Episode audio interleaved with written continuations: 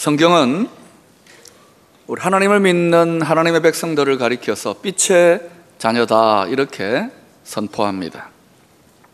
빛의 자녀가 되었는데 그래서 우리가 경건하게 또 주의 뜻을 이루어가는 삶을 살아가는데도 때로는 우리 영혼의 혼란과 갈등과 어둠이 밀려오는 것 같은 때를 경험하기도 합니다. 아마 여러분도 그런 경험 해보셨을 겁니다. 이것을 먼저 신앙의 여정을 거쳐갔던 우리 신앙의 선배들은 영혼의 밤의 때다 이렇게 설명하고 있습니다. 영적인 시련의 때, 영적인 연단의 때입니다. 20세기가 난 아주 깊이 있고 또 대중적이기까지 한 기독교 작가가 있다 그러면 헨리 나우엔이라고 하는 분입니다. 아마 여러분도 이분의 책을 한두 권 읽어보신 분들이 있을 겁니다. 그는 경건한 하나님의 사람입니다. 그리고 하버드 대학에서 신학까지 가르쳤던 아주 엘리트 교수님입니다. 그러나 그가 인생의 마지막 11년은 교수직을 내려놓고 캐나다 토론토 근교에 있는 데이브레이크라고 하는 정신지체 장애아들을 섬기는 신앙 공동체에서 마지막 생애를 보냅니다. 그는 이 땅의 삶을 마감할 때에 마지막 유언을 이렇게 남겼습니다.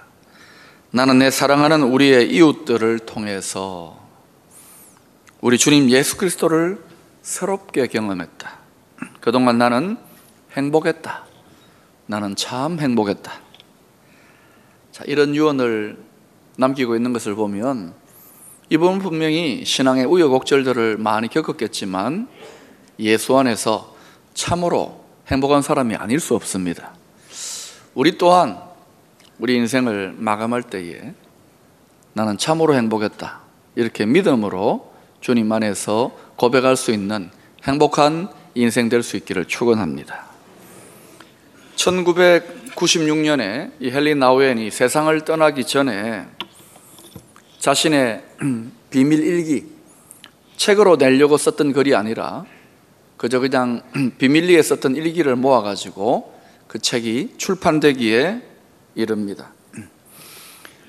그 책 속에 남겨진 글들은 그의 인생에서 가장 혹독하게 힘들고 어려웠던 시기, 살아갈 힘조차 지탱할 수 있는 힘조차 없다고 생각되어졌던 그런 시기에 쓰여진 글들입니다.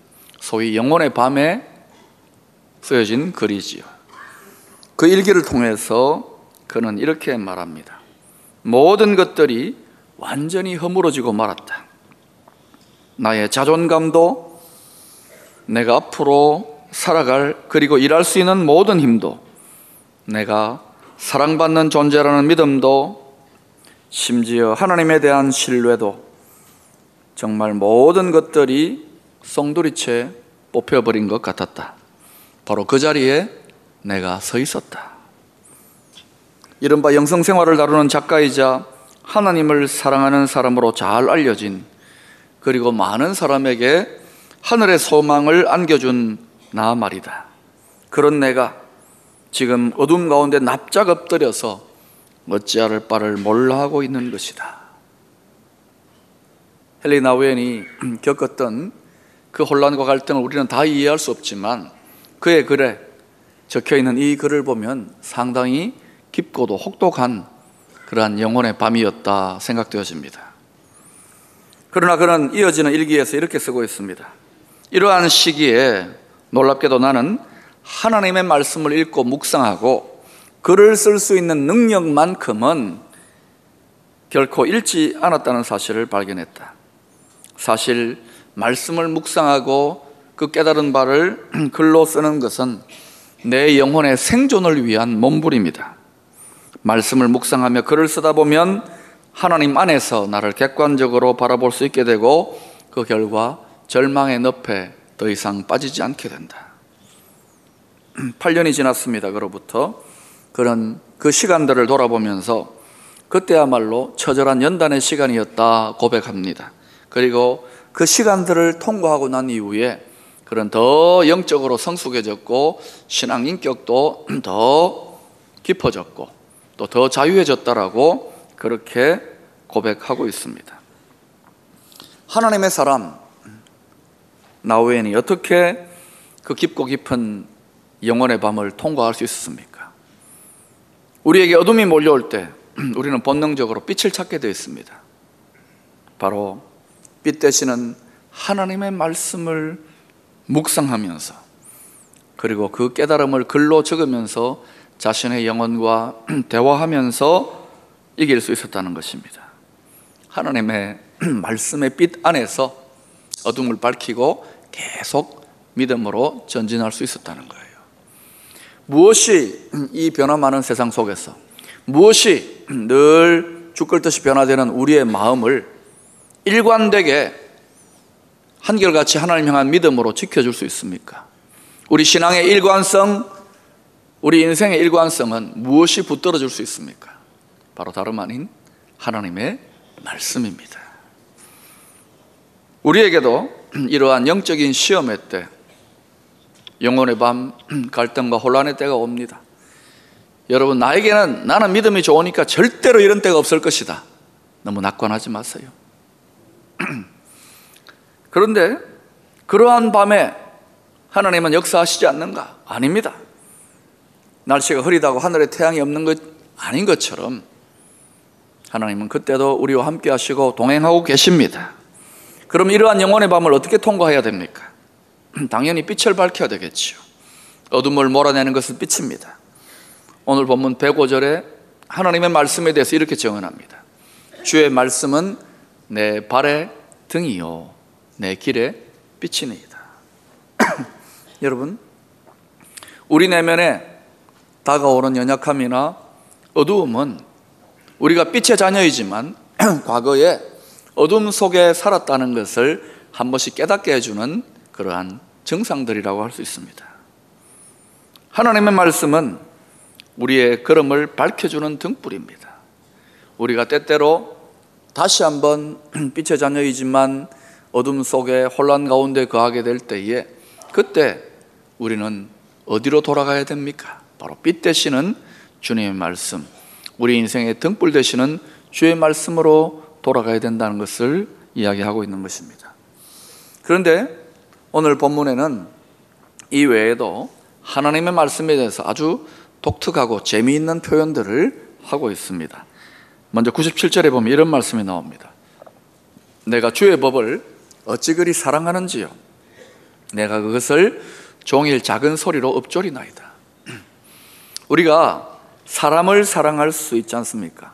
그런데 오늘 이 시편의 기자는 하나님의 말씀을, 하나님의 법을 사랑한답니다. 말씀을 사랑한대요.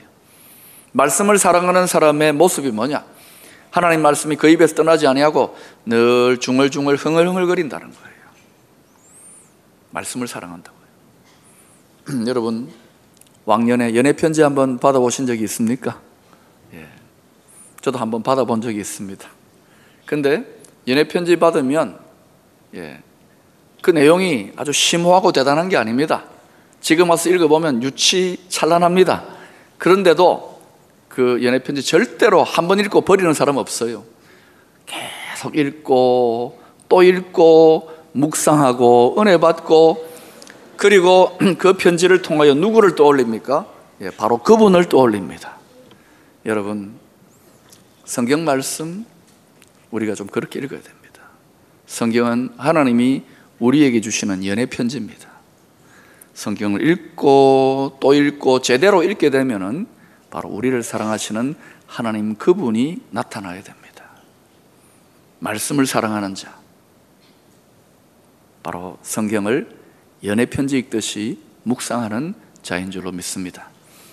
아주 유명한 신학자 한 분이 아주 하나님 말씀에서 흥미있는 이야기를 해주고 있습니다. 그는 이렇게 말했습니다. 하나님께서 성경 말씀 안에서 우리를 기다리고 계신다. 우리는 때때로 교회 안에서 그런 표현들, 그런 분들을 많이 만나기도 하고 듣기도 합니다. 하나님을 만났습니다. 하나님을 만났다. 굉장히 추상적이고 주관적인 표현 아닙니까? 하나님을 만났다. 보이지 않는 하나님 어떻게 만납니까? 예. 하나님 만나는 가장 객관적이고도 가장 일반적인 그리고 분명한 만남이 뭐냐?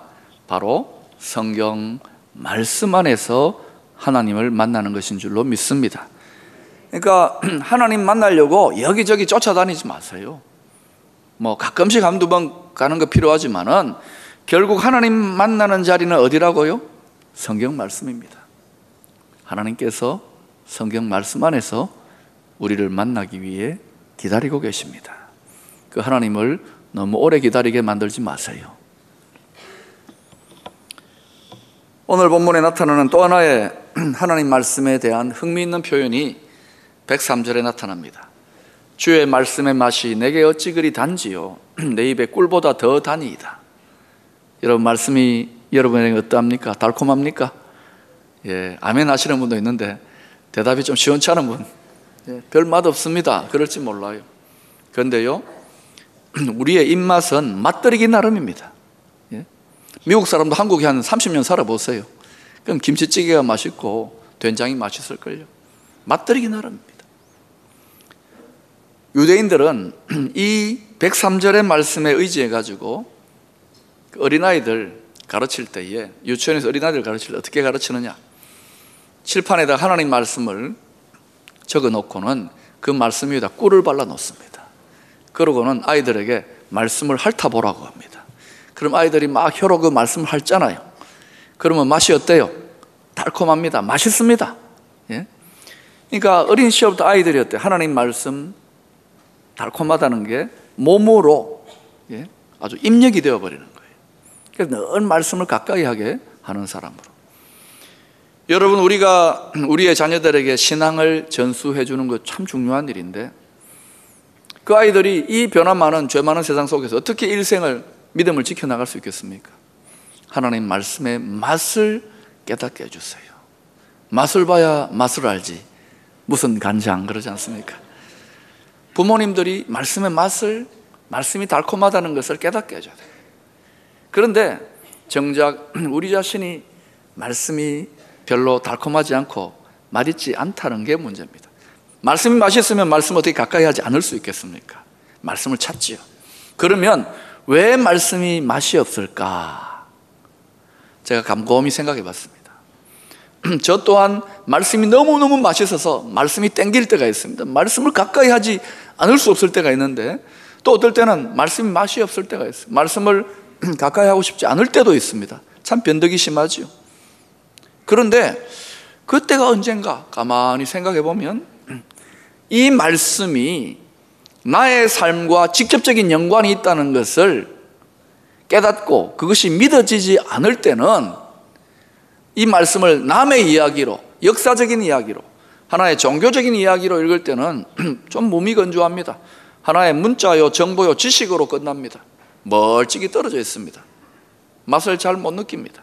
그런데 이 말씀의 맛이 제대로 깨달아지는 때는 전부 다 어떤 때였느냐 하면 이 말씀이 나에 대한 이야기로, 나에게 주시는 말씀으로, 나의 삶과 직접적인 관계가 있는 말씀으로 믿어지고 읽어지고 생각되어질 때 그때 이 말씀이 막 살아서 꿈틀대는 거예요.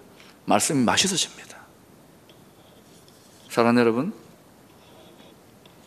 성경 말씀을 우리가 읽고 묵상할 때에 이 말씀을 통해서 하나님이 나에게 꼭 필요한 말씀을 주신다고 믿는 것이 중요합니다. 그저 하나님만 믿는다 그렇게 고백하지 마시고 이 믿음 속에는 이 성경 말씀을 통하여 지금 이 시대를 살아가는 나에게 꼭 필요한 말씀을 주신다라고 믿는 것이 중요합니다. 이 믿음이 있는 사람은 하나님 말씀을 가까이 합니다. 이 믿음이 있는 사람은 얼마 못 가서 말씀의 맛을 깨닫게 될 것입니다. 말씀을 사랑합니다. 그리고 말씀의 맛을 깨달았습니다. 그러나 이 하나님 말씀의 진정한 능력은 어디에서 나타나는가? 이 말씀의 진정한 축복은 어디에서 나타나는가? 바로 우리가 말씀대로 살기 시작할 때에 말씀의 능력이 온전히 나타나기 시작합니다. 그래서 오늘 본문 106절에 보면은 이 시편의 기자는 말씀을 실천하겠다고 강력한 의지를 표현합니다. 주의 의로운 규례들을 지키기로 맹세하고 굳게 정하였나이다. 그냥 마음 정한 게 아닙니다. 맹세까지 했답니다. 굳은 결심을 한 거예요. 말씀을 사랑하는 자의 모습입니다. 그런데 이렇게 굳게 결심하고 맹세까지 하면 하나님 말씀을 지켜나가면 어떤 축복이 임하는가? 이사야서 26장 3절에 보니까 주께서 심지가 견고한 자, 말씀대로 살겠다고 결심한 자, 평강하고 평강하도록 지켜주신다고 합니다. 왜냐? 이는 그가 주를 신뢰함이니이다. 또 여호수아서 1장 8절에 보면 말씀을 실천하는 사람에 대해서 하나님이 약속을 해주고 계시는데, 이 율법책을 내 입에서 떠나지 말게 하며 주야로 그것을 묵상하여 그 안에 기록된 대로 다 지켜 행하라, 실천하라. 그리하면 내 길이 평탄하게 될 것이요 내가 형통하리라. 결국은 말씀을 사랑함으로 말씀대로 살아가는 사람은 어떻게 되느냐? 이 말씀이 진리라는 것을 자신의 삶을 통하여 입증하게 됩니다. 여러분, 한순간에 뭐 한 시간에 1초 만에 말씀이 진리다 이걸 입증하려고 너무 그러지 말라고요. 여러분 삶 전체를 통해서 말씀을 믿고 말씀대로 실천하게 되면 점점점 이 말씀의 진리가 여러분의 삶에 나타나는 축복과 형통의 역사를 통하여 증명되어질 줄로 믿습니다. 그래서 진리를 여러분의 삶으로 실험하시기를 축원합니다. 시험이 아닙니다. 여러분의 삶으로 진리의 말씀을 실험하시기를 축원합니다. 그러면 이 말씀이 진리인 것을 깨닫게 될 것입니다. 또한 98절, 100절에 보면 하나님 말씀 늘 가까이 하면은 우리의 지혜가 원수보다 또 스승보다 노인보다도 더 뛰어나게 된다고 이야기합니다. 왜 그럴까요? 성경의 저자가 누굽니까? 성경은 하나님의 감동으로 되었다고 합니다. 성령의 감동으로 되었다고요. 가장 지혜로우신 분이 하나님이십니다. 가장 지혜로운 분이 성령님입니다. 이사야서 11장에 보니까 성령에 대해서 이렇게 별명을 붙이고 있습니다. 지혜의 영, 모략과 명철과 총명과 재능의 신, 그분이 바로 성령 하나님이십니다. 그분이 성경을 기록해 놓고 계세요. 그러면 성경을 우리가 이렇게 읽고 묵상하게 되면 가장 지혜로운 분의 지혜의 권면을 날마다 순간순간마다 듣게 되는 거예요. 그러니까 우리가 이 세상을 살면서 얼마나 유혹이 많고 그럴듯한 그런 가르침들이 많습니까? 그 길 따라가다가 낭패보는 경우가 있잖아요. 그래서 죄인의 길에, 오만한 자의 자리에, 또 악한 자의 잔꾀에 빠지지 아니하고 말씀의 빛 가운데에 환하게 보이는 거예요. 어떻게 행해야 될지, 어떻게 살아가야 될지. 그래서 진리가 가르쳐주는 참된 형통의 길로 나아가는 지혜를 소유할 수 있게 되는 것입니다. 구약의 제사장들은 성막을 관리할 때에 아주 중요하게 아침 저녁으로 해야 되는 일이 하나 있었습니다. 그게 뭐냐면 바로 성소 안에 있는 등불을 아침에도 또 저녁에도 계속 이게 불이 타오르도록, 한 번도 성소는 어두워지지 않도록 부지런히 관리하는 일입니다. 그래서 들어가서 심지를 돋우고 또 기름을 보충하고, 그래서 성소 안은 항상 밝게 빛나도록 했습니다. 자, 우리가 바로 자그마한 성소입니다. 우리 영혼에 혹시 어둠이 밀려오고 또 혼란이 깃들이지는 않습니까? 이유가 뭘 것 같습니까? 우리는 신약의 제사장 된 사람들입니다. 우리 영혼의 성소에 심지를 돋우고 기름을 부어서 등불이 환하게 타오르게 해야 되지 않겠습니까? 그거 어떻게 합니까? 바로 말씀의 등불, 말씀의 빛을 우리 영혼 가운데 밝히는 것인 줄로 믿습니다. 부지런히 하나님 말씀 안으로 나아갈 수 있기를 바랍니다. 어느 날 의사이면서 선교사이신 분이 이렇게 사역지를 돌아보다가 한 소경이 구걸을 하고 있는 모습을 보게 됩니다. 무심코 지나치다가 그 선교사님이 그 소경의 눈을 들여다보게 되었습니다. 의사인지라 탁 보면 아는 거예요. 아, 저 눈은 조금만 수술을 제대로 하면은 눈이 밝아질 수 있겠구나 하고 그렇게 알아차렸습니다. 그래서 그 소경을 찾아가서 이렇게 말합니다. 내가 보니까, 내가 의사인데 당신 눈을 보니까 수술 조금만 하면은 금방 눈이 밝아질 수 있을 것 같다고, 내가 비용을 댈 테니까 당신 수술 받으라고. 그러자 그 소경이 우물쭈물하더니 이렇게 선교사님에게 묻습니다. 선교사님, 만약 그러면 제가 눈을 뜬 후에도 계속 구걸을 할 수 있습니까? 묻습니다. 그러자 선교사가 이렇게 대답합니다. 아니요, 눈 뜨고 나면 더 이상 구걸할 필요가 뭐 있습니까? 이제 밝아진 눈으로 열심히 일해가지고 부자 되면 되지요. 그렇게 이야기했습니다.